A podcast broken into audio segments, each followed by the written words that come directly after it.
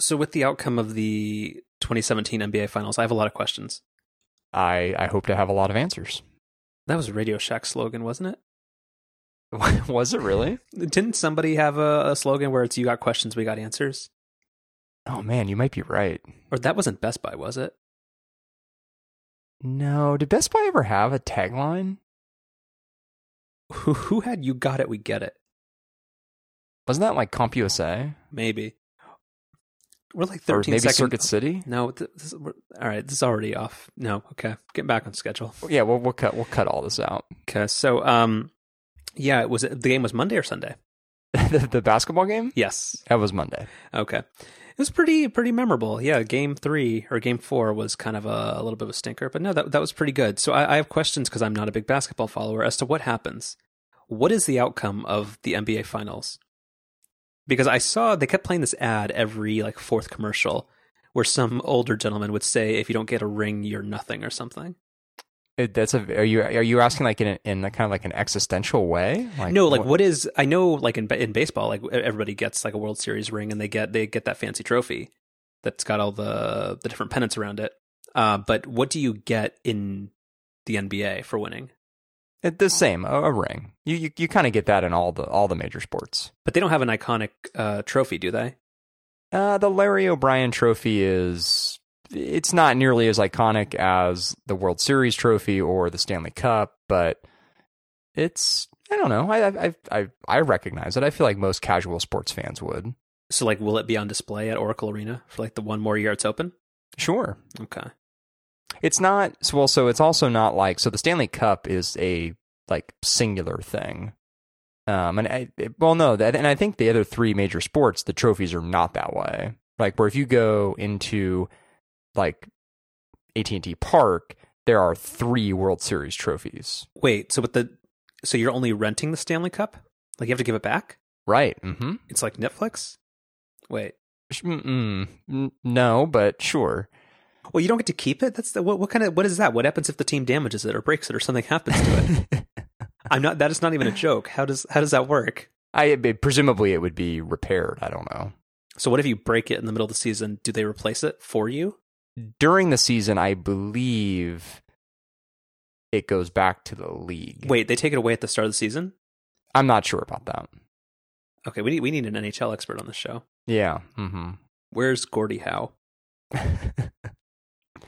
He and Wayne Gretzky are the only uh, two hockey players I know. Okay. Uh, I had more questions. So I was reading an article, and this is based off an MG Siegler tweet earlier today. Oh, good. but I did not understand how much NBA players get play, uh, get paid because there were some numbers projected out of like what the new contracts would be or like what it's going to take to get some free agents onto the regular team. I don't know what that means. I don't know what the term is when you're actually like a player on a team. But do NBA players really make $40 million a year?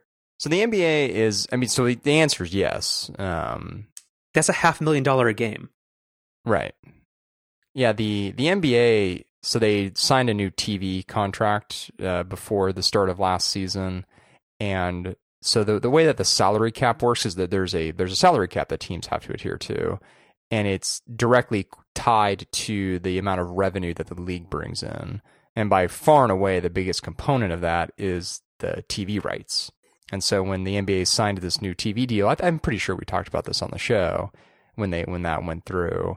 What that did was it caused this huge increase in the amount of money that each team could spend and that that was that played a major part into why Kevin Durant could even sign with the Warriors in the first place.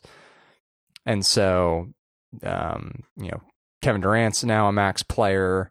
You've got Curry. He's a, he's a what now? A max player. So there's the salary cap, and then each individual player can also only have a certain percentage of that cap. What is that percentage? Do you know? Do you it varies. It varies by bunch of different criteria. I believe the most important of which is the number of years you've been playing in the league. Got it.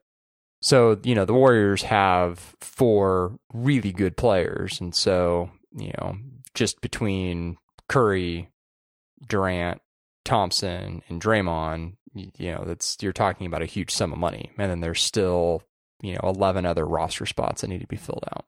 I don't know why that seems like a lot of money, but because don't they usually sign players for multiple years? So doesn't that mean like a single four year contract could be in the hundreds of millions of dollars? Right. Mm-hmm. So I think the the max the, the most a contract could be now contracts can also only be up to five years and you can only sign a five year contract if you're re-signing with your current team if you go anywhere else you can only sign a four year contract but if you sign that max five year contract. I think now with the way the cap's gone up and with the new collective bargaining agreement uh, some players are eligible for a it's like a 210ish million dollar contract over five years. That seems insane. Mm-hmm. Okay. And then going off of that, I was talking to my friend Bill Simmons, and he floated the idea that Steph Curry should take a $1 salary and like pull a Steve Jobs and just make money off endorsements. Is that legal or is that a thing that would ever happen? It's not illegal, but no, that's not a thing that would ever happen. Although, what does happen is, and this is what's rumored to be um, in the works with Kevin Durant, is if Durant takes slightly less money than what he could technically get. So if, I think the number is like three or four million dollars less than the maximum contract he could sign. It gives the Warriors a lot more flexibility with signing other players, and so it, he's indicated that he's willing to do that. This seems more complicated than I would have thought it would have been. the The salary cap in the NBA is really complicated. I mean, we haven't even gotten into so the, the, one, one of the things that makes the Warriors possible. So I mentioned the the increase in the cap allowed them to bring on Durant, but another component that's really important with them is their other three big stars, Curry, Thompson, and Green, are all players that they drafted. And so what that means is that after a certain period of time being on the same team, you have that player's what's called bird rights. This is named after Larry Bird. And what that means is that when you sign them to a new contract, their contract actually doesn't count against your cap. So, for example, when Curry signs his new big contract, even though it's $35 million a year, that's not going to count against the Warriors' cap. Now, it does go into the calculation of how much taxes the Warriors are going to have to pay, which is the number that they go over the cap. So, it, it does factor into that number. But in terms of being able to sign all these other players, they can do that in large part because Curry's number isn't counting towards the actual like salary cap itself. It's it's it's crazy. There's mid-level exceptions and veteran minimums and I mean there's all kinds of crazy cap stuff. I mean teams have entire staffs of people who um, assist, you know, generally like the the general manager in just making sure that they're following all the the cap rules that was a surprisingly cogent explanation of something that seems extremely complicated. Thank you. Thank you. Because, yeah, I'm looking at this uh, pr- proposed or prospective uh, team, like salary, like listing. So, is that what bird, non bird, and early bird mean? That's right. Mm-hmm. What does early bird imply in this scenario? I that I don't know off the top of my head. Okay. partial tax bid level. Yeah, this sounds way. Maybe this is why Ben Thompson likes the NBA so much. Um, I mean there there are there are certainly people who I would say find maybe the business side of the sport even more interesting than the sport itself, and I I wouldn't consider myself one of those people, but I I could definitely see it because it is it is pretty interesting. And lastly, on this, how does so is the salary cap the same for every team? Yes.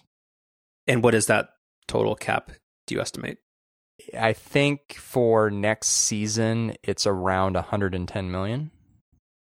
Wait, so then how on earth can Oh, okay. I guess it's the bird spots that Yeah, it's so exactly. So I mean if two players are getting paid 40 million a piece, like that that seems like everybody's getting peanuts. That that's right. So that's why teams on, in, with these salary cap rules, they, they can't just go out and sign a bunch of high dollar free agents. But the Warriors, and this was a point I brought up last week or the week before when I was kind of saying why I think the Warriors are a little different is because they've drafted a lot of their own guys and they've developed these guys.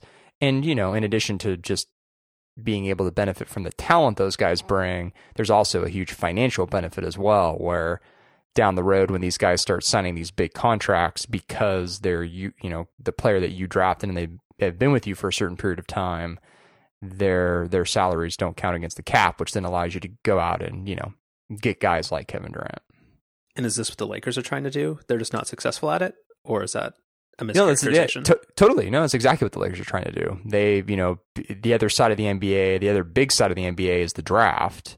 And as we've also discussed on the show, you know, the league's got this kind of weird system where it's kind of a race to the bottom where the teams with the worst record have the best odds at getting a higher draft pick um, in that year's draft. And because the Lakers have been so awful the last few years, they've gotten really high draft picks. And so they've got a handful of young, promising players who haven't, you know, really taken that next step yet, but who over time the Lakers, you know, they hope that they will. Interesting. Okay, well, congratulations to the. How many more years do they have in Oakland? One more season. I think the Chase Arena is supposed to open the for the 20 I think it's the 2019-2020 season. So they might have two more years in Oakland. And are they going to stay the Golden State Warriors, or are they going to do some BS name change and become the San Francisco Warriors? I I haven't heard any discussion about that. I'd assume they'd stay Golden State, but uh, that's a that's a fair question. Now we can all focus on baseball, except we Yeah, might not want uh-huh. to. Oh man, I haven't looked at the. I haven't because here's the thing. It's the the giant. I I I love the Giants, and I and I enjoy baseball, even when it's not that interesting. But it's it's just it's not appointment TV when it's just not fun to because they're just not winning at all. Like it's not even close a lot of the time. So I, I went to I went to my first game of the season in person uh, this last weekend, and so one of the things that AT and T Park does, and I I think a lot of stadiums do this. The two hundredth sellout in a row or whatever. Oh, they they did do that, which which we got a kick out of. Which so normally for Because they're counting Saturday afternoon, tickets, I assume. what's that? Uh, That, the only way they can say that is because they're counting season tickets, right? Oh yeah, yeah, exactly. Yeah, you know, we we went to a Saturday afternoon game, which usually those are pretty um, expensive, um, and and and you know, pretty legitimately like sold out. But like we bought tickets a couple nights before for a very affordable price, and particularly in the upper deck where we were sitting, it was nowhere near at full capacity. Uh, but anyway, what I was saying was they have this thing in, in center field where they, they have the flags of each team in the National League West and then they Mhm. rank them based on their actual standing. And so there's just this constant reminder that the you know the Giants are are at the bottom. Do they move it like further away to to fully illustrate how bad the situation is? to see, to see right, they should they should because man, the Giants are just they're just a billion games out. It sounds like the Giants are, are getting tired of winning. Maybe With so much, with, with they had so much winning that everybody got tired of winning. well, one of their primary colors is orange, so Oh no, you're gonna ruin it. Oh, I was just Uh, straddling the line. Oh, you. Oh, The Giants are now, just to bring bring you further down, um, the Giants are now 15 and a half games out of first place in the NL West. And is it still the Rockies that are on top, or is it Diamondbacks? Uh, the it's it- so it's really close at the top. So the the Dodgers, the Rockies, and the Diamondbacks are all within a half game of each other. And they're all around like 550 or 600. Uh, yeah, they're all they they're all above 600. Yikes! Um, and the Giants just poking around here. So the Giants have the second worst record in the league. They're 26 and 41, and the Philadelphia Phillies are 21 and 43. Man, All right, we're gonna move off sports. Um, Uh-huh. I'm going next Saturday, and and and I hope to. Um, I hope it's not very well attended because I enjoy the ballpark, but I but I don't like it when there are too many people there. it's a it, it's a wonderful ballpark. It really is. the The food, just the, the general atmosphere, of course, the the location. The eleven dollar Costco hot dog, and that's the part that kills me. I Yeah, we spent without question spent more on food uh, at the game than we did on our tickets. yeah. And of course they and of course they lost. Oh, most definitely. They're playing the Twins, or who are they playing? it was the, the Twins. It, it was a good game. It was 3 to 2 and it was it was close throughout. So, you know, I think the following day was like thirteen to six. But yeah, That's how it goes sometimes. Yeah, that's an odd year, Yeah. both in number and in tone. But we've been working on that one all week. Yeah. Yeah. Uh, where are we gonna go with this? Um, I'm all out of sorts because there's there's a couple of big things we're going to talk about today that just kind of are are you always use that term that are in our wheelhouse, but I'm trying I'm trying to delay it because I I always enjoy the the messing around part of this show. Uh-huh. Do you want to real quick because this doesn't really fit anywhere? There was that thing about the um. There's a new book I forget what it's called. The one where it's kind of like a a not so polite account of like the origin story of the iPhone or something. Oh yeah, we put um we put a thing in the thing about that. Um yeah, no this is the the one device, the secret history of the iPhone. Yeah. So is this out yet or not yet?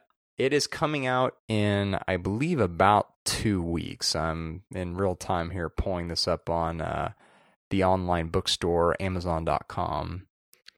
Uh yeah, so 14.99 on Kindle can be auto delivered on June 20th. So so in, in a week.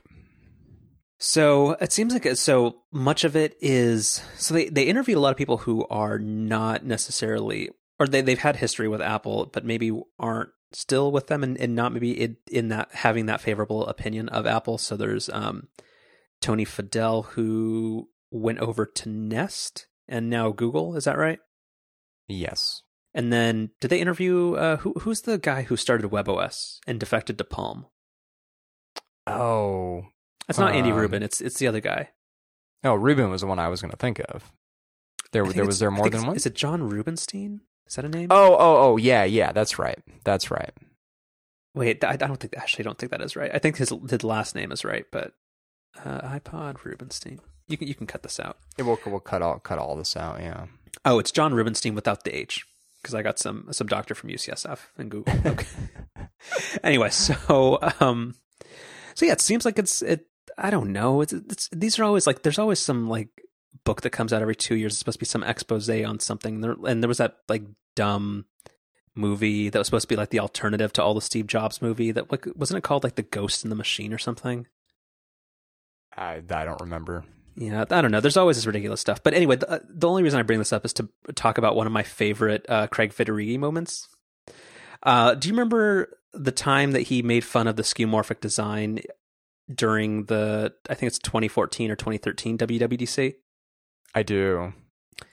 So what do you, what do you remember of it? And if you can't remember, it's okay. He definitely made some joke about Game Center, right? So he I actually, oh, that's right, he did too. But the, the my main one uh, was that he he was demoing the new calendar app because I think I don't know if I forget this was Mountain Lion or which one it was, but they, it's when they kind of did away with all the the um the the Forstall like skeuomorphic design, and um what was it? Yeah, he said that uh like look at this new calendar app. It's so clean, even without the stitching. The window stays right there on the screen. It's engineering. I don't know how he did it.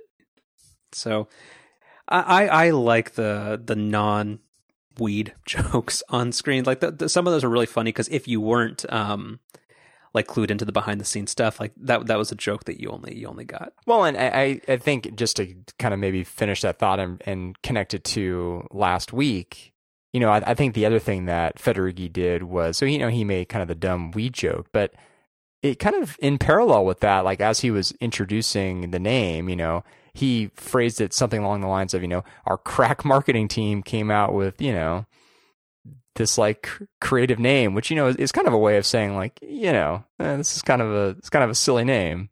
Well, no, Wait, wasn't wasn't that during the talk show? Because I remember that was the, yeah, the he did. He did it during. He, he did it during he the talk both? show too. Yeah, but he Yeah. originally, I, I think, the thing that he did in the talk show was in reference to what he did during the keynote. That's pretty good. Because yeah, crack marketing team meets Schiller and et al. So yeah, that's pretty good. I so I you know I I don't know if you and I have exactly the same feelings around this, but like I'm a I'm a huge uh, fan of folks who are self aware. Mm-hmm. Like that's it's one of the, you know to, to connect this back to the Warriors and, and sports, you know, like we do. Uh, that's one of the things that makes Steve Kerr so great. He is so self aware, loves making fun of himself, loves making fun of the team, and that's so that's so rare from particularly coaches in professional sports. And it, you know executives for big companies same way. So it's it's really refreshing when you get you get somebody like Federighi or Kerr. Shit, hold on. What what what was the um? Now I gotta find this quote. Um, but yeah, no, d- definitely hashtag team team Craig. He he's he's really really he's he's one of my favorite parts of Apple.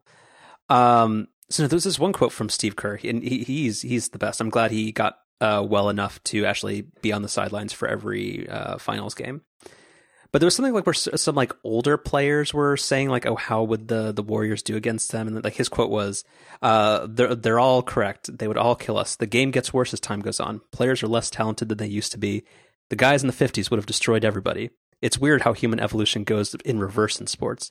Players get weaker, smaller, less skilled. I don't know. I can't explain it." Yeah, it's uh, we'll put it we'll put that in the notes here. It's it's really good. And you, you are welcome to find the actual audio of him doing that and replace it because it was it was really good just because it's it's kind of like because being a coach and being asked the same like ten like ten different versions of the same dumb question during like any playoff games must be super annoying and and that's just uh, it's so it's so fun to hear somebody who is just kind of I don't have time for you and this is a dumb question but they do it in a funny way. Right. Right. You want to talk about T word stuff? Yeah, we we may as well. Yeah. All right. Uh, Uber or uh, kind of follow out from WWDC first? What do you think? Let, us do the follow out from WWDC first. Okay. Um. So what, what do you got? Well, so I, I don't know. I, I, actually, I, I did legitimately come up with this idea before this week's episode of Upgrade, which also did kind of the same thing, but sort of just, you know, you know, we get this like flood of news during the keynote and, and kind of throughout that first day. But then, you know, a lot of the really interesting stuff actually comes out over the course of the remainder of the week, particularly as developers start downloading the betas and just people start, you know, attending some of the other sessions. So I think it's always kind of neat to circle back, you know, a week later, and maybe we can do this a few weeks down the road as well, and just kind of think about like things that maybe we weren't aware of, you know, as of, I guess for us it was last Wednesday when we recorded, um, versus now that a little bit more time has passed. Yeah, because there's even though it was a longer keynote, there's only so much you can fit in there, and there's yeah other stuff that you don't really glean until until the dust settles. So um, yeah, I mean there, there, was that like TidBITS article of like new stuff that's in iOS 11. We got to look at some more in depth stuff from like well what how the HomePod is going to work. There was that Tim Cook interview, so there there was a lot of things. Um. So yeah, I mean, for me, one thing that I thought was kind of interesting. So there was that uh, Jason Snell article that was in Laptop Magazine uh, that you linked to. There's actually pretty interesting about kind of like Apple's commitment to um, whether or not like they think like iOS 11 or macOS is kind of going to be the the future or where they're doing their most inventive stuff. And so was his thesis that it's it's all around the iPad at least for this like the next couple of years. Yeah, but then you know to to tie it back also to that Tim Cook interview that you mentioned, you know, he very much, when asked about steady Mac sales and declining iPad sales, he spun it spun an answer that was something along the lines of we love both platforms. We recognize that there are people who enjoy one or enjoy the other or enjoy both, but we see them as being, you know, basically complementary of one another, which is not really the way that that they've historically referred to the iPad. Like I, I get the sense that there perhaps was a period of time when the iPad was first introduced that they saw the iPad as being sort of like the next generation of Mac and eventually replacing the Mac. And as time has gone on, I think they've realized that these two devices, at least for the foreseeable future, are going to actually kind of live live in parallel with each other.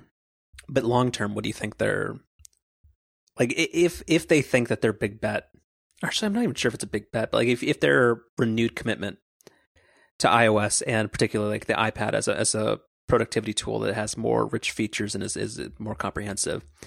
Do you think like do they do you think that's the strategy for today? And they think that a couple years down the road, once we're onto iOS 12 and, and like it, the ecosystem has matured and people are kind of like, okay, maybe this is a viable tool.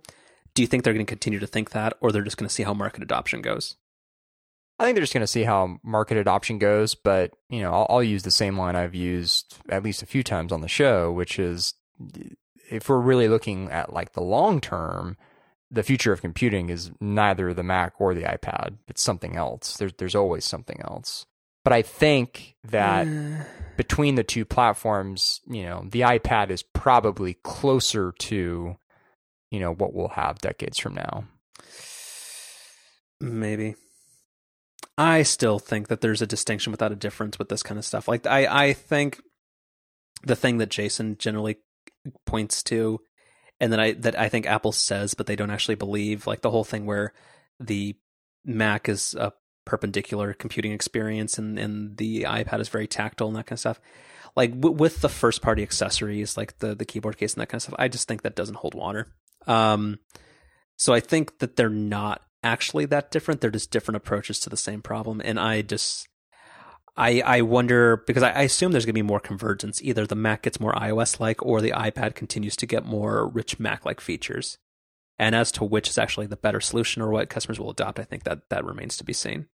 Yeah, and I, I think the updates that we got to the iPad last week are going to be kind of a key initial decider into yeah what direction that's going to go. Yeah, I, but I so yeah, iOS 11 is is a huge upgrade, and um, people from the early betas seem to be pretty positive about it. Um, other than, I mean, like it has the usual rough around the edges stuff, like battery life isn't that great, and it's like incompatible with a lot of a lot of things, and it's it's it's going to shake out over the next couple months. But in particular, I think one of the biggest positive signs uh, for iPad as productivity tool is the fact that there's really great hardware coming behind it in the form of the iPad Pro 2017 10.5 inch model. Yeah, so we we should not, talk not about for that. you, but for, for Yeah. people right? Right. you. But we should, you know, let, us pause and, and talk about me here for a second. Um, so, on the topic of things that we've learned um, since last week, so I, I stopped by the Apple Store on my way home today uh, because the the iPad started uh, coming out, I think yesterday, Mhm. sometime this week, and so I got to try one of these 10.5 inch iPads in person. And I mean, the the two things that you're struck by right away is it's you know it really does feel the same as a 9.7 inch iPad. I, th- I think it's exactly the same weight, and it's only a marginally yeah larger footprint. But in, in the hand, it feels exactly the same as a 9.7 inch iPad. But you know the screen clearly looks bigger, um, and the the bezels really give it the illusion that it that it looks bigger. So it's really just sort of a, a perfect form factor. And then the other thing is is ProMotion. I mean, you just you just notice it the first time you get to the home screen, the first time you swipe to the second screen or you open an app. It's it's a it's a really striking effect and it, it looks awesome. It's pretty great, but I assume it's one of those. Well, actually, no, I'm, lying about that. Well, actually, no, I'm, I'm going to lie to you about that. But because I would say it's one of those things where y if you don't have them side by side, you can't really notice. But I went home and used my iPad for like a couple minutes because I had to look something up and I didn't want to pull my laptop out of my bag. And and yeah, you, you, you notice it. But the thing is, but so you you you don't have an Air two, you have a Pro, right? Right. hmm It's not worth the upgrade. No, probably not. Probably not. Um, and you know, along the lines of things that I don't really need, but found pretty darn cool when I was playing around with it in the store, is I actually remember the first time that I tried the Apple Pencil when the first round of pros came out last year, the year before. I actually wasn't super impressed by the Apple Pencil. Like I, I could very clearly see the delay and I didn't I didn't find it to be actually all that responsive. Um, but man, the Apple Pencil on these these new pros, it's it's incredible.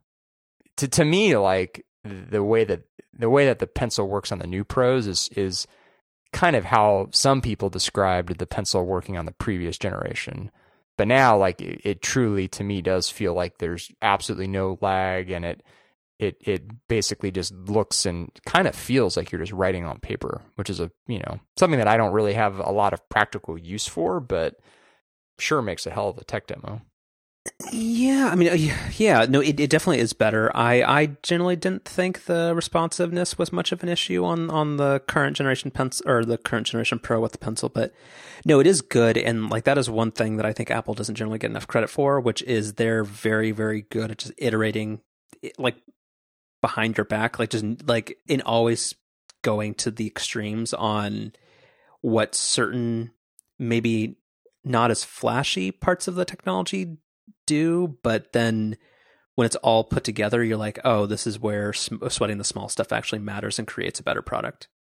Yeah, Tim Tim Cook had a really good not to just keep referring to that that interview on Bloomberg, but he had a really good quote in there when he got asked about the idea that there really isn't going to be quantum leaps forward in improvements with the smartphone. Like if, if the smartphone's already a mature platform, and he really pushed back on that. And his notion was that, well, you know, maybe you're not going to see like these huge like hardware changes or like obvious changes, but behind the scenes, you know, every year Apple's making huge improvements with things that again aren't necessarily like some big obvious hardware difference or like some big consumer facing feature, but it's all all that kind of like under the hood stuff that day in and day out is what really drives the experience. And uh, yeah, I, I think something like the improved pencil responsiveness is is a good example of that. Yeah, I mean, and on top of that, like if you just think about what they're doing with their own like custom processors through like the A series and just like how insanely fast like the the performance on on whatever what's called the A10X. What's what's in the new Pro? Yeah, that's right. The A10X. Like that, like if you think about like the Touch ID sensor where it just it's now like insanely fast, how like with the 5S just like without anybody even noticing, they went full 64-bit on like a on a mobile device. Like when they do things like doing an in-place upgrade to a brand new file system in like a point release on an on an operating system, like there's certain things that at scale Apple does insanely well that they don't get a lot of credit for and people like me who are crotchety because they they're not getting the the new laptop that they want don't give them the credit for. So yeah, I mean they're they're they're they're doing good stuff. So maybe so maybe rounding out the kind of WWDC fallout. So I think I think it's fair to say that you and, and me too have been sort of down on Apple the last call it six to twelve months. Do you do you feel you feel better generally speaking about Apple coming out of WWDC? Uh, uh, um, uh, speaking for my own needs or in general? I mean, maybe speak to both. My own needs, no, but in general, yes, maybe. I don't know. So th- th- I think I haven't organized these points, but I think maybe they're like there's like five points. So the fact that the iPad line, one, the fact that they're taking it more seriously, and it, if they're going to pretend that this is a viable productivity platform, they're actually showing that commitment right now, which is which is a really promising sign for me. It still won't be probably won't be right for me, and I'm still going to cling to my Mac forever. But that that's that. Also, the fact that the iPad line is getting simplified, like that there's now there's two sizes of the Pro, there's one iPad, and the Mini is very simplified now and is eventually going to die a timely death. Like that speaks well to doing away with the Tim Cook strategy of trying to serve every single price point. Like somebody smart got in his ear and and told him to like knock that off, which which I I really really appreciate. Um, I'm like mildly like excited about OS 10 High Sierra. Like it it it seems like it's a good maintenance release. Like they are doing like under the hood improvements with APFS and that kind of stuff and the fact that they updated, even though I don't like the current machines, and I'm like, I'll see about the new laptop when it arrives tomorrow, but like they they have put the newest Intel processors in them, which means like it shows that at least they're gonna be responsive to iterative improvements from like Intel and other people so that you're not paying the same price for three year old hardware. Like a lot of little tweaks that we saw this year are actually things that I think are are very promising for the company. So yeah, I, I don't know. I for me personally, I'm not sure I'm going to get exactly what I want out of Apple, but I think overall for like the health of the company and maybe putting their focus in the right areas, I think good things are happening. Yeah, I I, I completely agree. I I don't know how much of the iPad stuff, which is clearly where the focus of this show was, I don't know how much of it's really going to apply to me um, just as somebody who doesn't really consider the iPad as being a like a primary productivity device, but I'm encouraged that Apple that Apple's putting the focus on that. And I, I'm really encouraged, I think, just in general too, about the way that they're talking about the Mac and the iPad, where I think it's super smart to consider them to be complementary platforms. And I think it's really, really smart to have the recognition that for some people, they're just going to want to use one platform. For other people, they're just going to want to use the other platform. And some people, the crazies like you and I, want to use both. And that's a that's a very healthy way, I think, of thinking about the Mac and the iPad. And I think it's a way better approach than something like Microsoft's trying to do, where they're trying to bring everything into one device. I think the the answer is clearly to keep these devices separate, take features from one or the other and adapt them to the other platform, sure, but don't try to come out with some all-in-one device that just ends up not being great at anything. Mostly agree, but for the interest of time, I'll let it go. Okay. You really think the Surface and that kind of stuff has been that much of a failure? I I I don't know. I'm not going to classify it as a failure, but but you think it's the wrong approach? I do. Okay. All right. I mean, just the the tablet experience on an iPad is better than the tablet experience on a Surface, and the laptop experience on a Mac is better than the laptop experience on a Surface. Uh, yeah, but uh, yeah, okay, yeah, yeah, but the, okay, that's that's a two-hour conversation. So moving on. Uh huh. Did you okay? So did you see that thing that some guy posted? I'm not sure if I actually put this in the thing, but um, there was someone who did an analysis of uh, this application on the App Store that's making eight. He estimates makes eighty thousand dollars a month.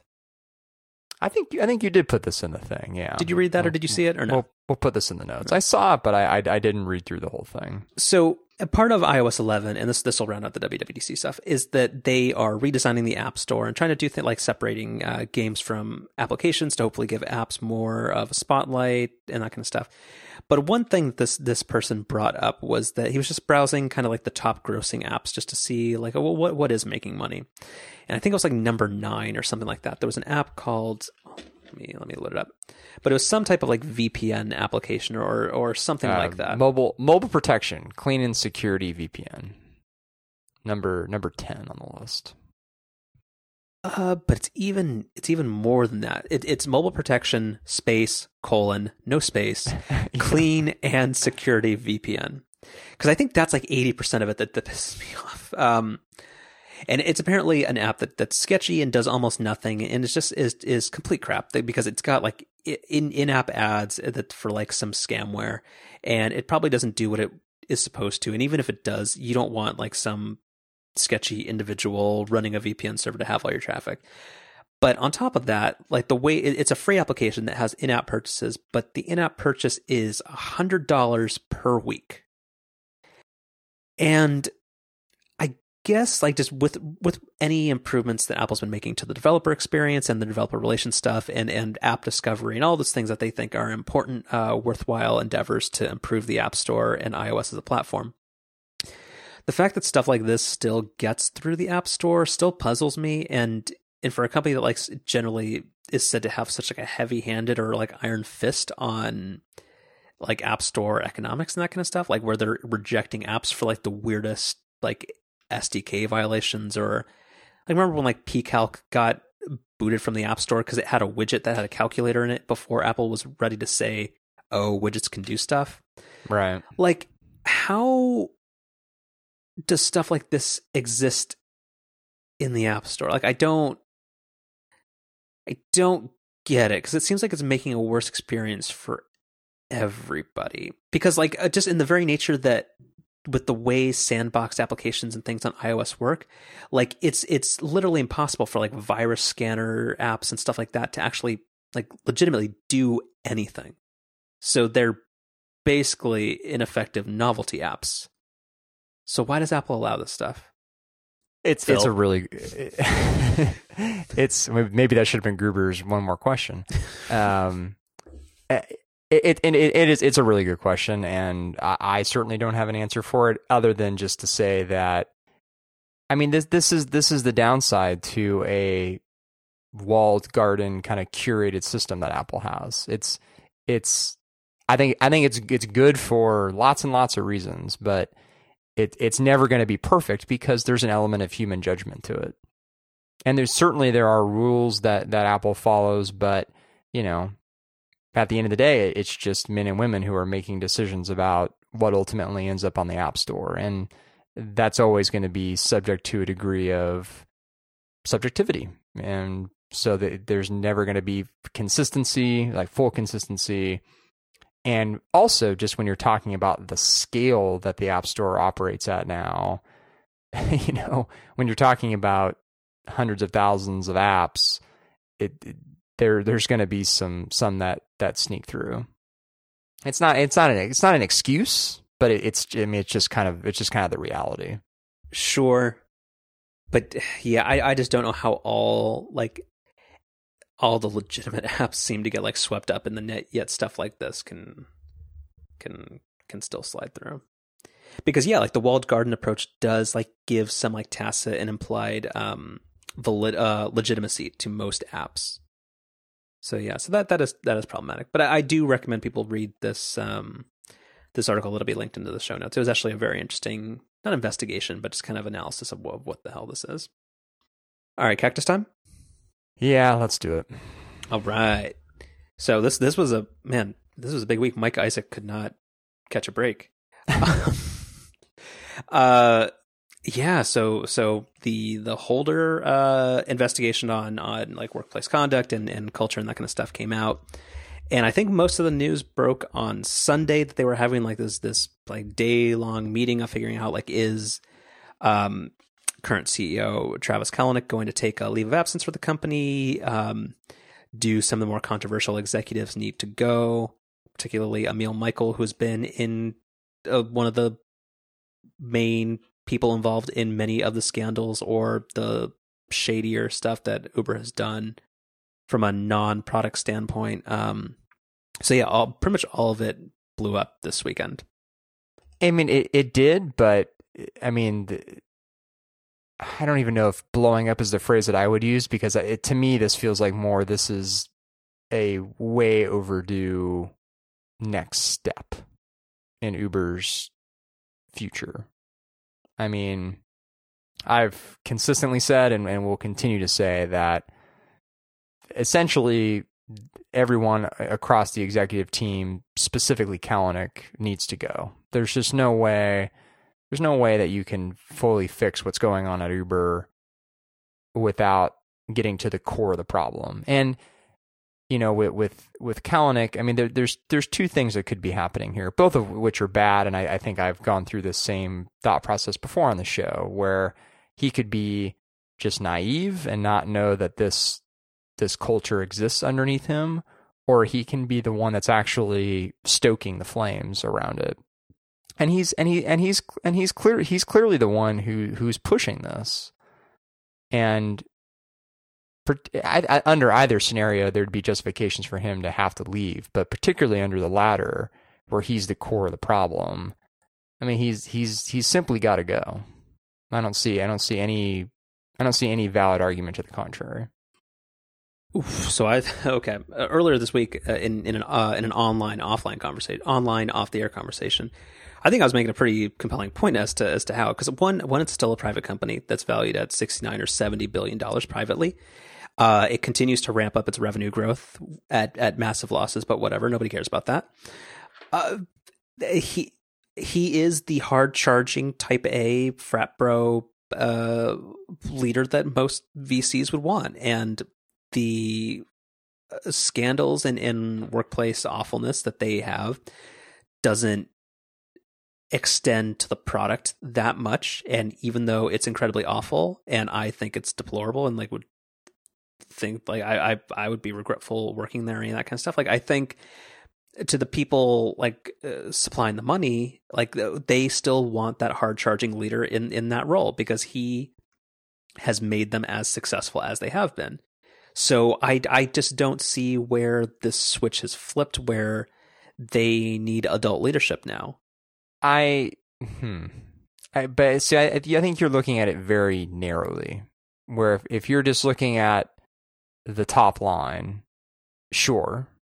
If you want to be really cynical about it, then okay, then then you can make you can make an argument that well, the, the company financially has a bright future ahead of it that's getting brighter by the day, and so Kalanick should stay. I don't agree with that, but I think a lot of people would think that. Okay. Sure, sure. But I guess I I view companies far more holistically than that, where at the end of the day, financial results are king for for most people.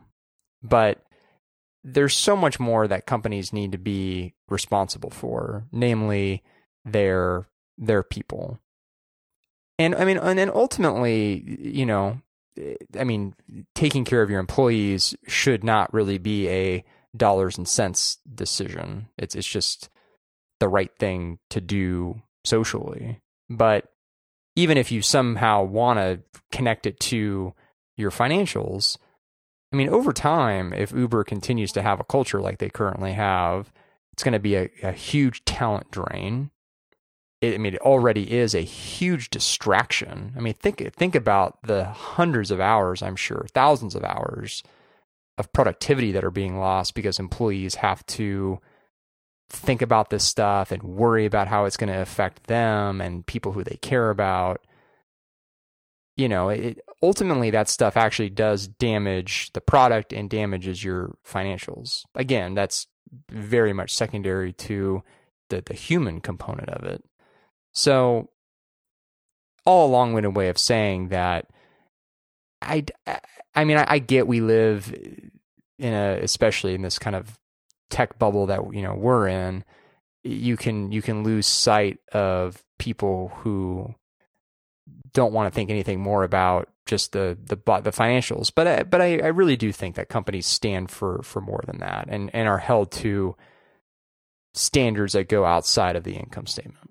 So I agree with you, but I guess what I'm saying is in this particular like region that has a very small group of of private investors and, and, and VC funds and that kind of stuff that sees that that that hangs their hat on the like the concept of 10x growth and just just getting uh, as quickly to market as you can and move fast and break things and, and all all those bullshit terms. I, I think there's a lot of wiggle room and and turning a blind eye to things that that aren't good. I think once the company IPOs and that kind of stuff, like there may be more of um, a call to action related to uh, reforming the company. Like, I don't know. Like, I, I agree with everything you're saying, and that is what I personally believe. But I just I don't think I see like the the immediate impetus for. I think he should go, but I don't think that it will actually happen for the reasons I've cited. Because it's like you know, like uh, you know, like every like BS cop show from the '90s where they're like, like uh, he, he's a loose cannon, but he gets results. It seems like that kind of thing where for a very long time people are going to uh, let something go or let somebody act erratically or or do things that aren't by the book or are are outright bad because they're reaching a certain end. And in a lot of ways, I I think that's that's wrong and horrible. But I think, unfortunately, that's a lot of the way it is, even though it shouldn't be. So that's where I'm more pessimistic that this will change because like it's just like so like I don't know, man. Because like every time you see like you you see like some internal memo leak out or or some historical thing of like something awful Uber's done, you're like you're like yeah, like this totally should change everything, and this person is is unfit to lead, and all this kind of stuff. But then you just you, then nothing actually ever really changes. So you, you just get disillusioned a little bit. I don't know. Maybe 2017, like it's just it's it's messing with my brain where I, I don't I might have lost my sense of moral indignation or, or feeling like any any any uh, any appropriateness of in, consequence actually matters anymore. Yeah, no, that's that, that's a that's a really fair that's a really fair way to look at it. We we we live in this time now where it's the does anything matter anymore kind of question. Like when some when when when Billy Bush gets fired because some some orange man confesses to sexual assault and then becomes president. I don't know. Uh, some pessimism seeps into your into your worldview. Yeah, no, I that's that's fair. Also, um, the only other thing about this is it, it, you you saw the the controversy with the board member. Oh, yes. So, so some some board member named uh, David Bonderman said during a conference call uh, after somebody suggesting there should be more uh, gender diversity on the board. uh, said there's a lot of data that shows when there's one woman on a board, it's much more likely that there will be a sec- oh no wait no that's Arianna Huffington. Uh, she she's suggesting that when there's one woman on the board, that more will follow, and that that's generally a positive thing for business. And then that board member, who has since resigned, uh, says actually what it shows, it's much more likely uh, there's much more likely to be more talking. So on the day that they're supposed to have this big reset on uh, transforming their culture, in particular, uh, like a culture of sexual harassment and rampant sexism in in the technology community, and particularly this company, um, I just oh my goodness. Well, I mean the the thing the thing to say though is he because of public pressure he did resign. So you know. But does he does he does he entirely lose his influence? That's that's the word the cynical part of me thinks like no. I mean, I would, I would think so. Like, of course, he loses his voting power or whatever. But again, like, uh, uh, Kalanick has, uh, like, Uber has the board. Like, there was a good New York Times article about this, about uh, how the like the deck is stacked in, in favor of a founder friendly like voting capacity, where anybody who has like shares in the company is like bound to vote the way Travis does, so that keeps his uh, job security in, in, in check. Yeah, yeah. Well, but I mean, that also sort of goes back to my point that Kalanick's got to go. There's just there's no there's no way to solve the problem if he's still there. I agree, man. The alternative is to stop using Uber, but I I still don't think most people actually care enough. Well, again, like so, in light of all of this, is your behavior, and only because I know you use it, and I use Uber like twice a year. So let me okay. So let me let me publicly justify or try to give myself a justification for continuing to use Uber. Proceed not everyone at that company is a bad person. Nowhere close to it. I, I it's very. I mean, I, I can't say I know a ton of people who work there, but I would guess that an overwhelming majority of the people there are nice, smart, hardworking people. And I don't necessarily know that taking away business from those people because their leader's a jackass is necessarily the right thing to do. But you don't think like a direct drop in revenue and and, greater customer attrition, or wait, I forget if it's the other one, but um, that would actually make a difference, and then think like, oh, actually, these PR uh, mistakes and and the comp- and the public's view of our company as being just a, a bastion of awfulness stemming from the top is actually affecting our bottom line because i assume that like because that is my thesis is that because it's been so successful so far that that has masked or um, mitigated most of, of a lot of serious problems that have been limited to a, just the internal population at Uber. So that's probably true, but if there were to be a huge financial shift in the company, that's not just going to impact Kalanick. That's going to impact employees across the company, and that's what I'm saying. Well, but I, what do, you, do you mean corporate employees or drivers? Everybody. Well, I don't. I don't think so though, because then those people would just go and drive for Lyft because that's the thing that they're already doing. Because the, the, that's the tricky thing here is that the concept of ride sharing is like the genie or like the it, it's uh, whatever the expression is like it's out of the bottle. Like that is a service that people want, so other people will move to fill in that market need, whether that be Google self driving cars, those drivers moving to Lyft, and Lyft becoming a more important and, and widely used platform and that kind of stuff. So like the the demand just because people think like if people stop using Uber, that doesn't mean they're going to stop requesting transportation. It just means they're going to choose it else to get it elsewhere. So I don't think it necessarily disadvantages the drivers. Well, but uh, maybe not, I'm not just talking about the drivers though, but corporate employees. Well, but well. but then Uber, then Lyft will have to staff up because they will have more people using that. They'll need more support people. They'll have more people using their application. They'll need more engineering talent. So you'll have like a mass exodus of people. Like like talent moves away as as there's a, a dying company. Like like happened with Yahoo and, and, and a lot of other things. Yahoo Yahoo's not a good example at all. They're How laying so? off thousands of their employees as a result of being acquired. But the top talent, like uh, I, I don't know, I don't know, man. Hmm. I don't know. They, that's I don't know what what you're painting sounds great, but that seems okay. too Yeah, sim- too simplistic. Yahoo's not okay. Fine, but you, you know what I mean. There's there's a better example there somewhere, and somebody can write in and tell us.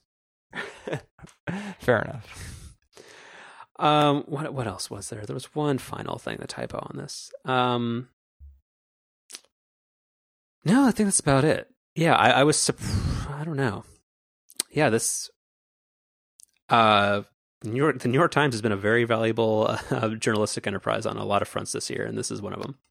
I agree. And also amazing uh, kudos to Susan Fowler, who because I, I, remember that there was this one day where I just woke up and I saw on Twitter and that like there was this article that had just been posted and it, like there were only like a few likes on it. I'm like, oh, that's a really interesting and, and disheartening story about Uber, and I would never have thought that that one well written like ex or like just recount of just a really shitty year at a company uh, with rampant sexism would actually have led to this because had she not written that, this would never have happened. So, can we turn this around to brighter news? Sure. Taylor Swift's back on Spotify. She is, yes. Yeah. So, this is weird, or th- or this this is complicated. I don't know how much interest you have in this, but like, because well, she was actually on Apple Music the entire time, right? That that was her whole thing. Yeah, like she signed an exclusive deal, I think, with Apple Music. So do you think this only happens because 1989 is now like a two year old album and she'll probably revert back to not having things on streaming music once she has a new album? Or do you think this is kind of a, an actual change in in her thinking? Get, get inside the head of one Taylor Taylor B. Swift. Uh, well, she's, I don't know she's she's far she's far too cool for me to try to get inside the head of. But um, I, I guess I, apparently. Okay, you were one letter off. uh, um, I would like to think that this is a, a, change in philosophy, and that when her new album eventually comes out, that it'll just be available across all streaming platforms. I, I think you you've heard a lot of of a lot of streaming services and even some of the record labels kind of hint at the idea that they think exclusives are not healthy for the industry.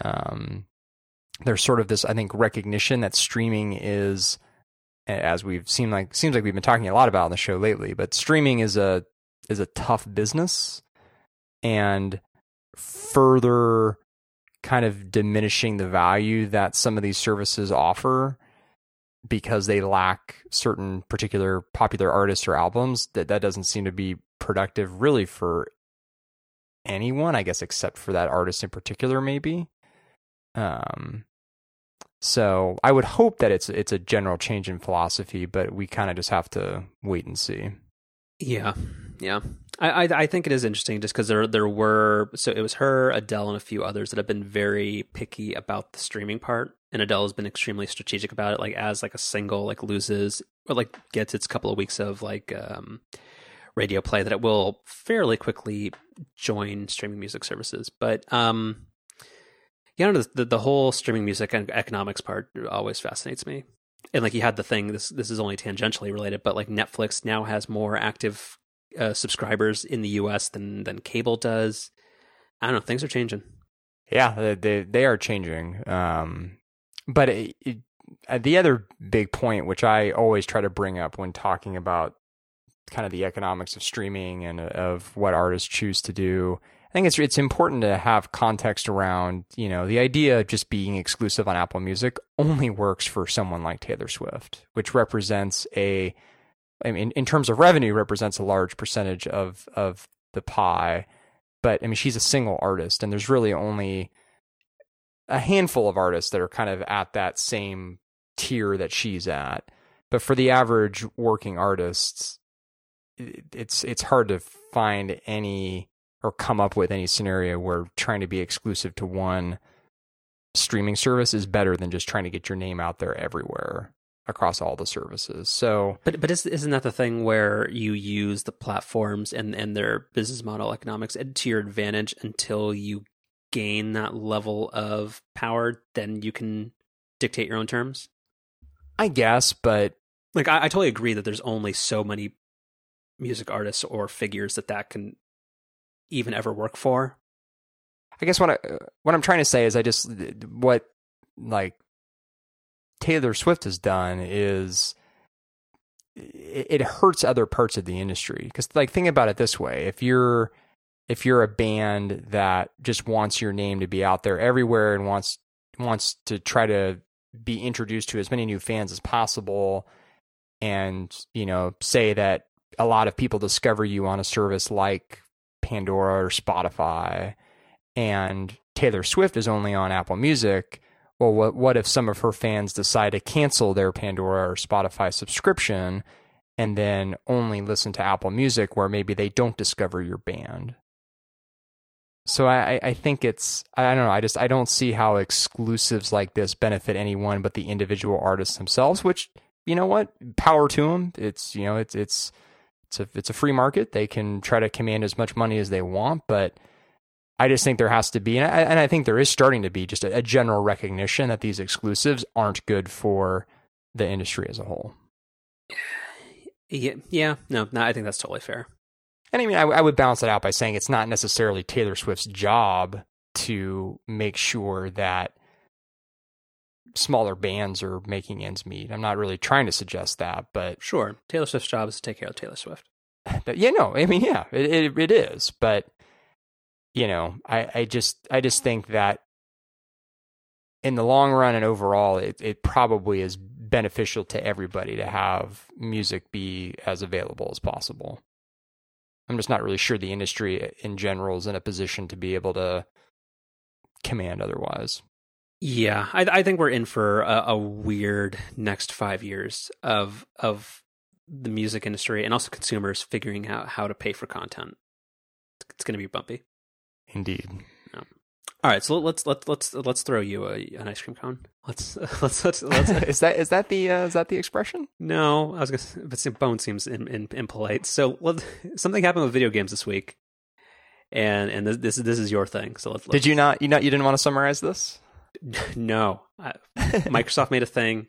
Sony probably has a thing, and Nintendo doesn't have any games for the console. Is that the summary of the past twenty years? Uh, more or less, I guess. Yeah, I'm going to cede the floor to you for a little bit. Okay. So this is uh, E3 2017 this week down in down in LA.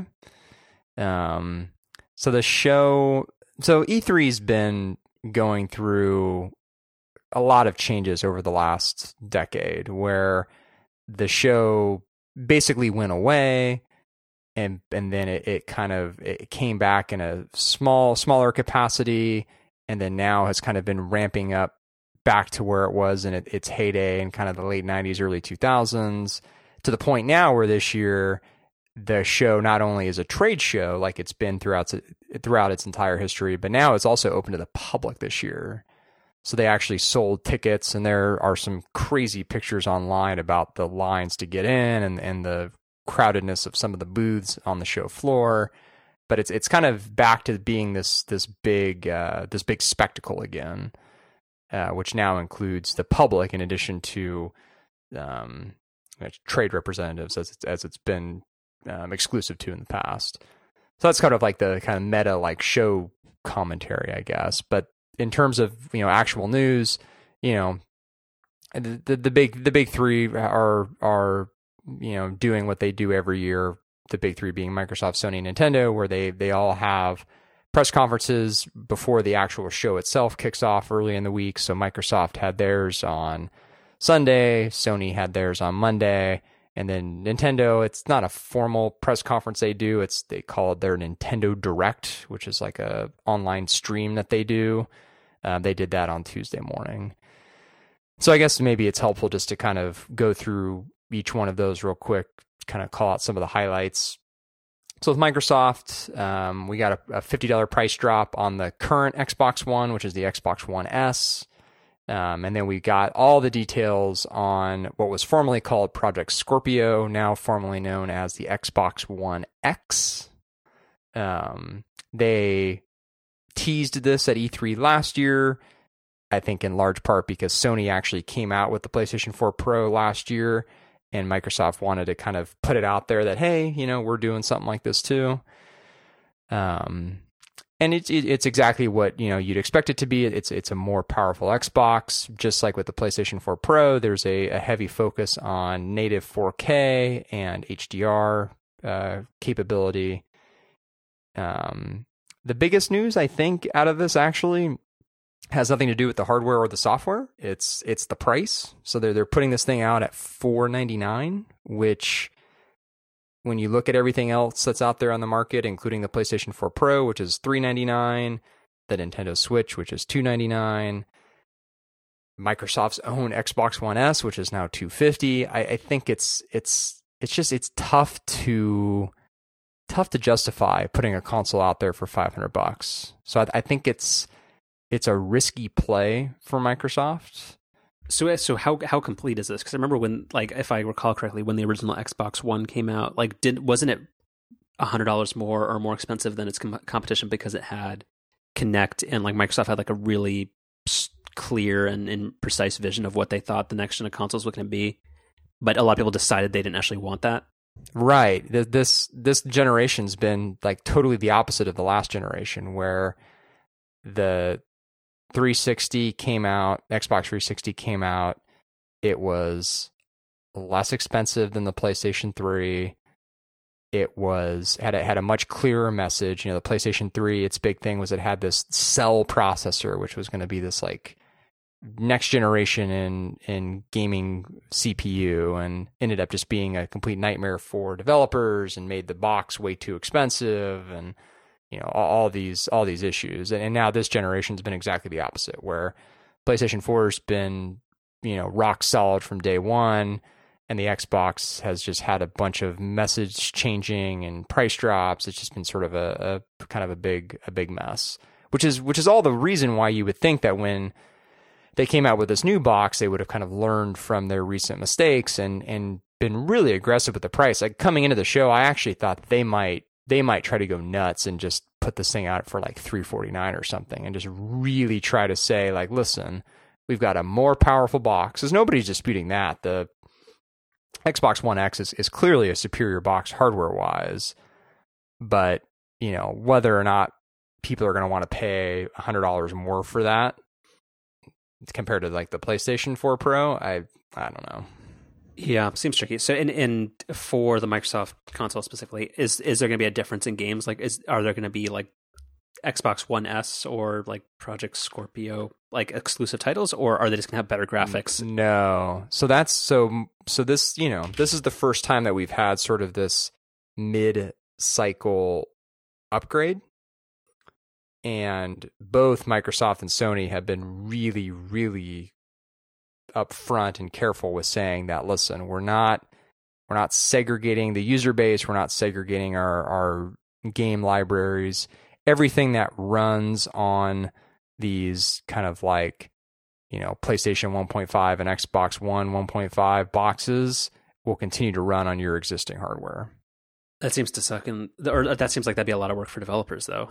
Right? Yeah, exactly. And and and it it kind of it kind of puts developers in a in a kind of a, a bad spot too, where like like they have, they have to make sure they have to make sure a game is great for like the super high end console, but like the actual vast majority of the install base that's going to buy their game, they also have to do double the work to make sure it's passable on that. Yeah, that and you know from a like a consumer perspective, you also you know the consumers who spend all this money on these more powerful boxes kind of aren't really getting the full benefit because developers can't just solely focus on those and instead also have to support these these older boxes. So it's it, it it's tricky. It's no you know no way around it. Yeah. So that's that's that's you know that's the Microsoft stuff. Um, Sony Sony was you know they they did all their hardware stuff last year, so they they were really just game focused. So I don't, I don't really know. There's a ton to talk about for us. Um, yeah, with with Sony, uh, Sony, there's just there's not really a lot that's applicable, I think, to to our show.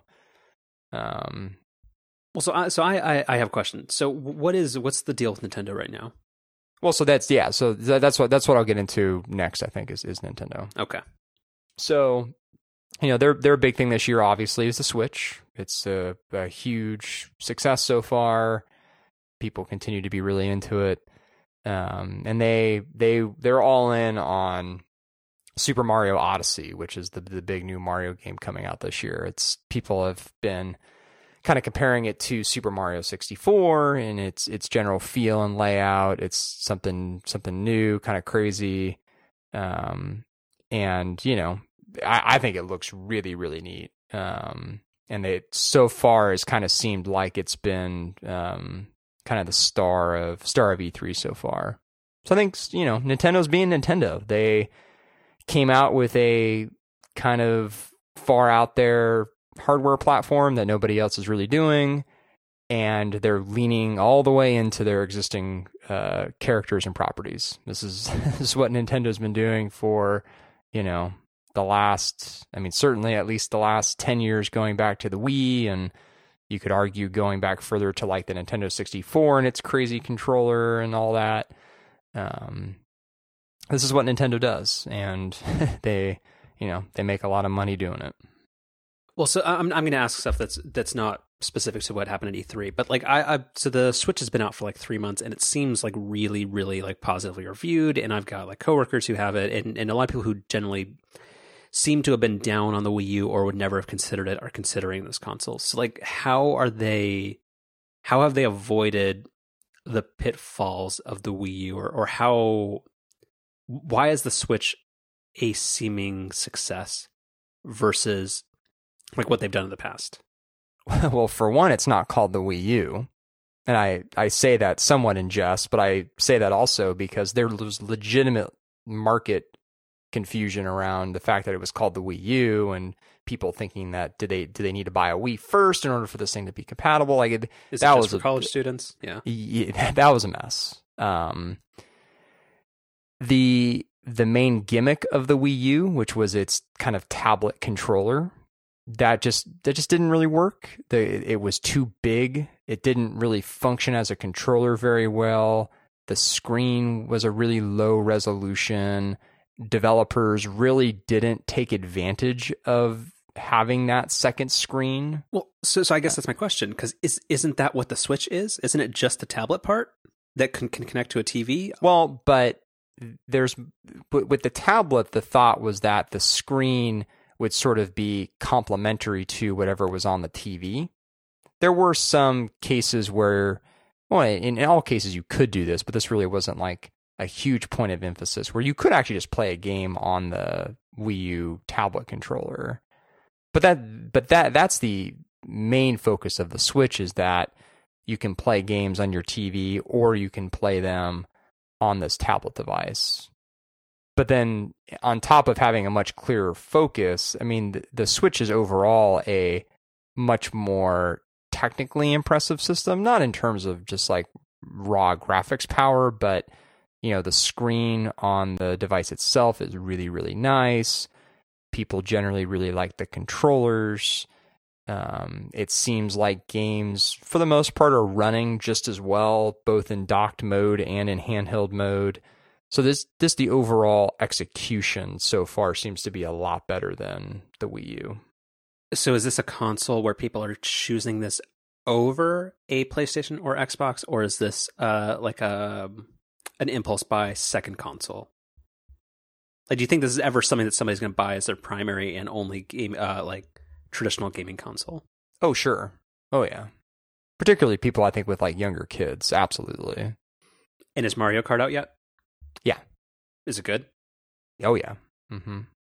And I think yeah, I mean I think that's the other story too is you know this system launched with Zelda, which they're they're you know the only Zelda game that came out for the Wii U, the only meaningful Zelda game that came out for the Wii U was Breath of the Wild, which is this game for the Switch. They also um, have a version of it for the Wii U. So you know right out the gate there was a big software draw then you've got Mario Kart, which is now already out, and then again, people are just buzzing about this new Mario game. And you know, the Wii U arguably never really had a great Mario game either. So even just from a software perspective, the Switch is at the end of this calendar year, the Switch may end up having more better first party games than the Wii U did in its entire run. So it's kind of just a little bit of everything that I think is resulting in the Switch having a lot more success. Cool. I hope I hope the best for them. Yeah, I I you know, I'm not like I'm not desperate to go out and, and get a Switch, but Oh, you still don't have one? no. Hmm. They're seem hard to get. They're hard to get. Yeah, but you seem like the guy who would Yeah. No, the, the the days of the days of like not even like I mean I, I never did the whole like camping out overnight thing, but even like But I assume you could have just put a back order on something somewhere and, and it just would have shown up. I mean, so I mean it, I could have I mean I sh- I could have thrown enough money at a bundle or something, or I, I could be sitting there at my desk, like constantly refreshing these like inventory sites. But eh, I, I no. Hmm. I'd rather be developing 5K iMac budgets.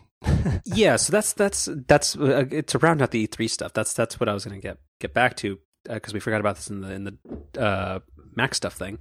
Is yeah, like the the iPad Pro is not the right product for you because because it's too too close to what you already have. But you do really need to get on this and get get a 5K iMac. The longer you wait, the older the computer is going to be. I mean, yeah. I, I, I, in addition to looking at the iPad in the store today, I, I looked at the iMac and yeah, it, it, it continues to be great. You, you got to do it, man. Yeah, well, we'll see. Think of how quick and fast and, and efficient it'll be to edit these things on on that computer. It's true. It's true. I do it. Team 5K. All right. that and, and and I sent you this earlier in the week, but th- that is legitimately one of the funniest jokes that they've ever had at a WWDC. Was I forget who was doing the presentation, but they showed how do you do Apple Pay on a Mac, and they showed some lady um, uh, hauling her her 27 inch yeah. iMac and trying to to pay with it, and at a at a angry looking barista. So that that was I forget who it was, but that that is the funniest thing they've ever done. Yeah, it's it's pretty good. Yeah.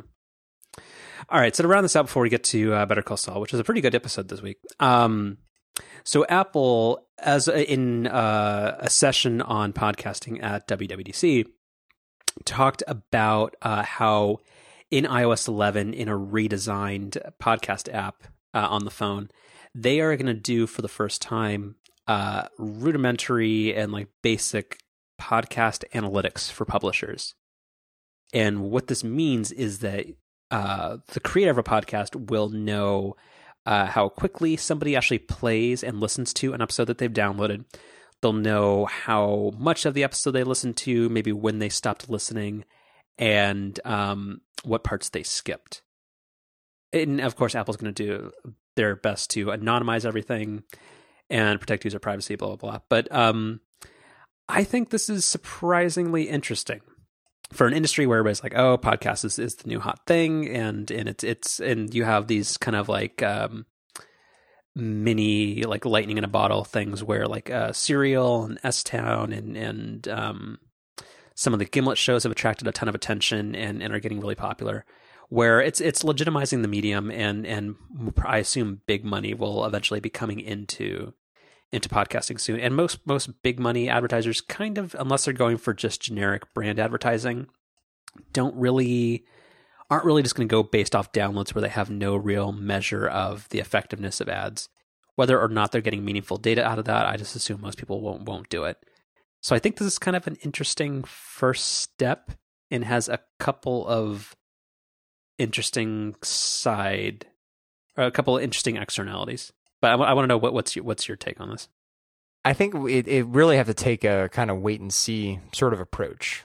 You know, I think maybe let's just put out like the two ends of the spectrum here. So at, at the positive end, having this additional data will entice bigger advertisers to feel comfortable advertising on podcasts, which brings more money into the podcast ecosystem, which then allows there to be even more and even better podcasts out there for listeners like you and me. That would be great. And that would be the kind of ideal outcome from something like this. The negative side would be podcasts become the web, where with all this data, companies use the data to come up with new and obnoxious ways to advertise to listeners. You know, maybe they get start getting data into how many users skip ads and they they try to come up with ways to make it so that ads are kind of like unskippable or in some other way just generally obnoxious. So you know I, I think we just have to wait and see see how podcasters and see how advertisers ultimately use this data. It could be a really good thing for the industry could be a not so great thing. We just have to have to see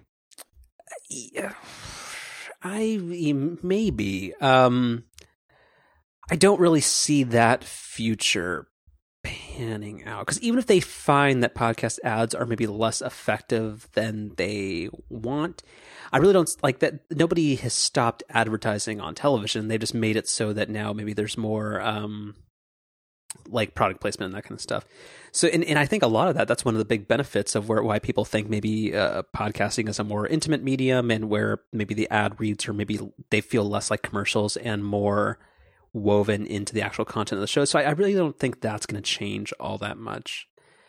Um, but I mean, yeah, like I, I, I, I do. I mean, I, I, agree. There could be a way that this turns out badly, but I, I'm not sure. I think for the most part, this does do some good at at making this a more viable medium because like it, it this just seems like something that does have to exist and somebody's going to do it and it's probably better that it's apple versus stitcher or one of those other crappy companies.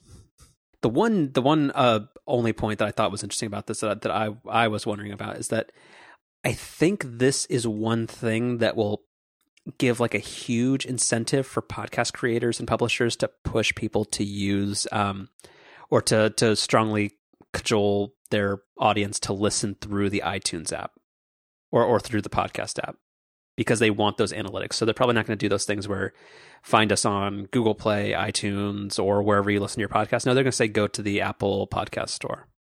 Mm. Because, like, I assume other people are going to try to do this, but once you have a bunch of disparate data, I don't really know how you how you aggregate that kind of stuff and and, and get a, a useful data set from it. Right. Yeah. So that, and that's one thing. Consolidation is probably going to happen. So I wonder what happens to because I, cause I assume Overcast and that kind of stuff still stays a thing. Because I don't I don't think Apple has any vested interest in disrupting the way the simple way that podcasts work. But yeah, fair fair observation. Yeah. All right, round this out with Better Call Saul. Let's do it. You watched it? I did. Yeah. So does this mean that the that Nacho's plan was not effective, or he did just didn't have a serious enough episode for it to be necessary? I assume that. So I think next week's the finale, right? I think so. So I assume that we'll we'll get some more information on that. Um, it, it, there's there's so many ways it could go. It could be where Hector switched the pills back, like he somehow became aware. It could be that he just kind of got lucky and that he was able to kind of get through his episode without the medication and that maybe it'll happen again and he won't be so lucky. I, I don't know. That, that could go that could go anywhere. Um, but yeah, that that that scene where he kind of had his heart issue and then ended up taking the pill that that was not where I thought that was going, and I, I thought that it was kind of like it was sort of a perfect moment for his transformation to happen because you know he had just gotten the news that he was going to have to use. Now it's my turn to forget a character's name. Mr. Gus Fring. Gus Fring, thank you. Um, he was going to have to use his network on a full time basis going forward, which kind of made him feel marginalized. So I thought like tying in his disability, which we know it um, in Breaking Bad, into that moment would have been kind of effective. So I was I was surprised with the direction that it went. Yeah, yeah, that was that was a really good scene, and because and that is part of the tension where you you assume like well here's the payoff for all that stuff that we saw and it, and it did seem like it was sooner than you might have thought that storyline would would have wrapped up but no it, it was it was it was super interesting and, and very very tense. Oh and that's that's an amazing thing that the show does is we we know how it ends but they just they build so much tension and not knowing exactly how we get there. Yeah. That, that's a that's a that's a pretty amazing thing to be able to pull off. Yeah. Um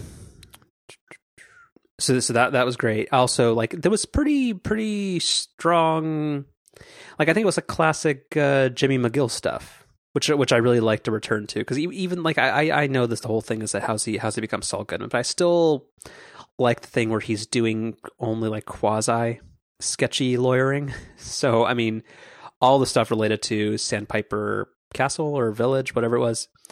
Um, I, I thought that was all really good. I do feel really, really sad for Irene, the um, lead plaintiff or whatever on oh, the. I, I know. I know he yeah. ah, he he gave her shoes and he took advantage of her and that was that was not yeah. not, not very nice. But um, but it, but it was it was all fun and and I, and I really liked the, the, the store bought cookie thing. I don't know. I that that that just it's pretty good. Um, yeah. So that that stuff was great and seeing him um. Again, I'm gonna forget his name again. Who, who's uh, of of HHM? Who's who's the the main young guy? I always forget his name. Howard. Howard. Okay, yeah, yeah, it's always Howard. Howard and Chuck. Uh, that that stuff was oh man, that was really good because one he he saw right through Jimmy's whole ruse real real quickly to just to find out that he just wanted his own payday, but also it kind of bit him in the ass about the, uh, trying to force uh, Chuck out of the law firm. Like that that stuff. Like I don't know. That's just kind of the season one, season two stuff that was just really, really, really interesting. That that I that I do like more so than the kind of super down down in the weeds, sketchy Saul Goodman stuff.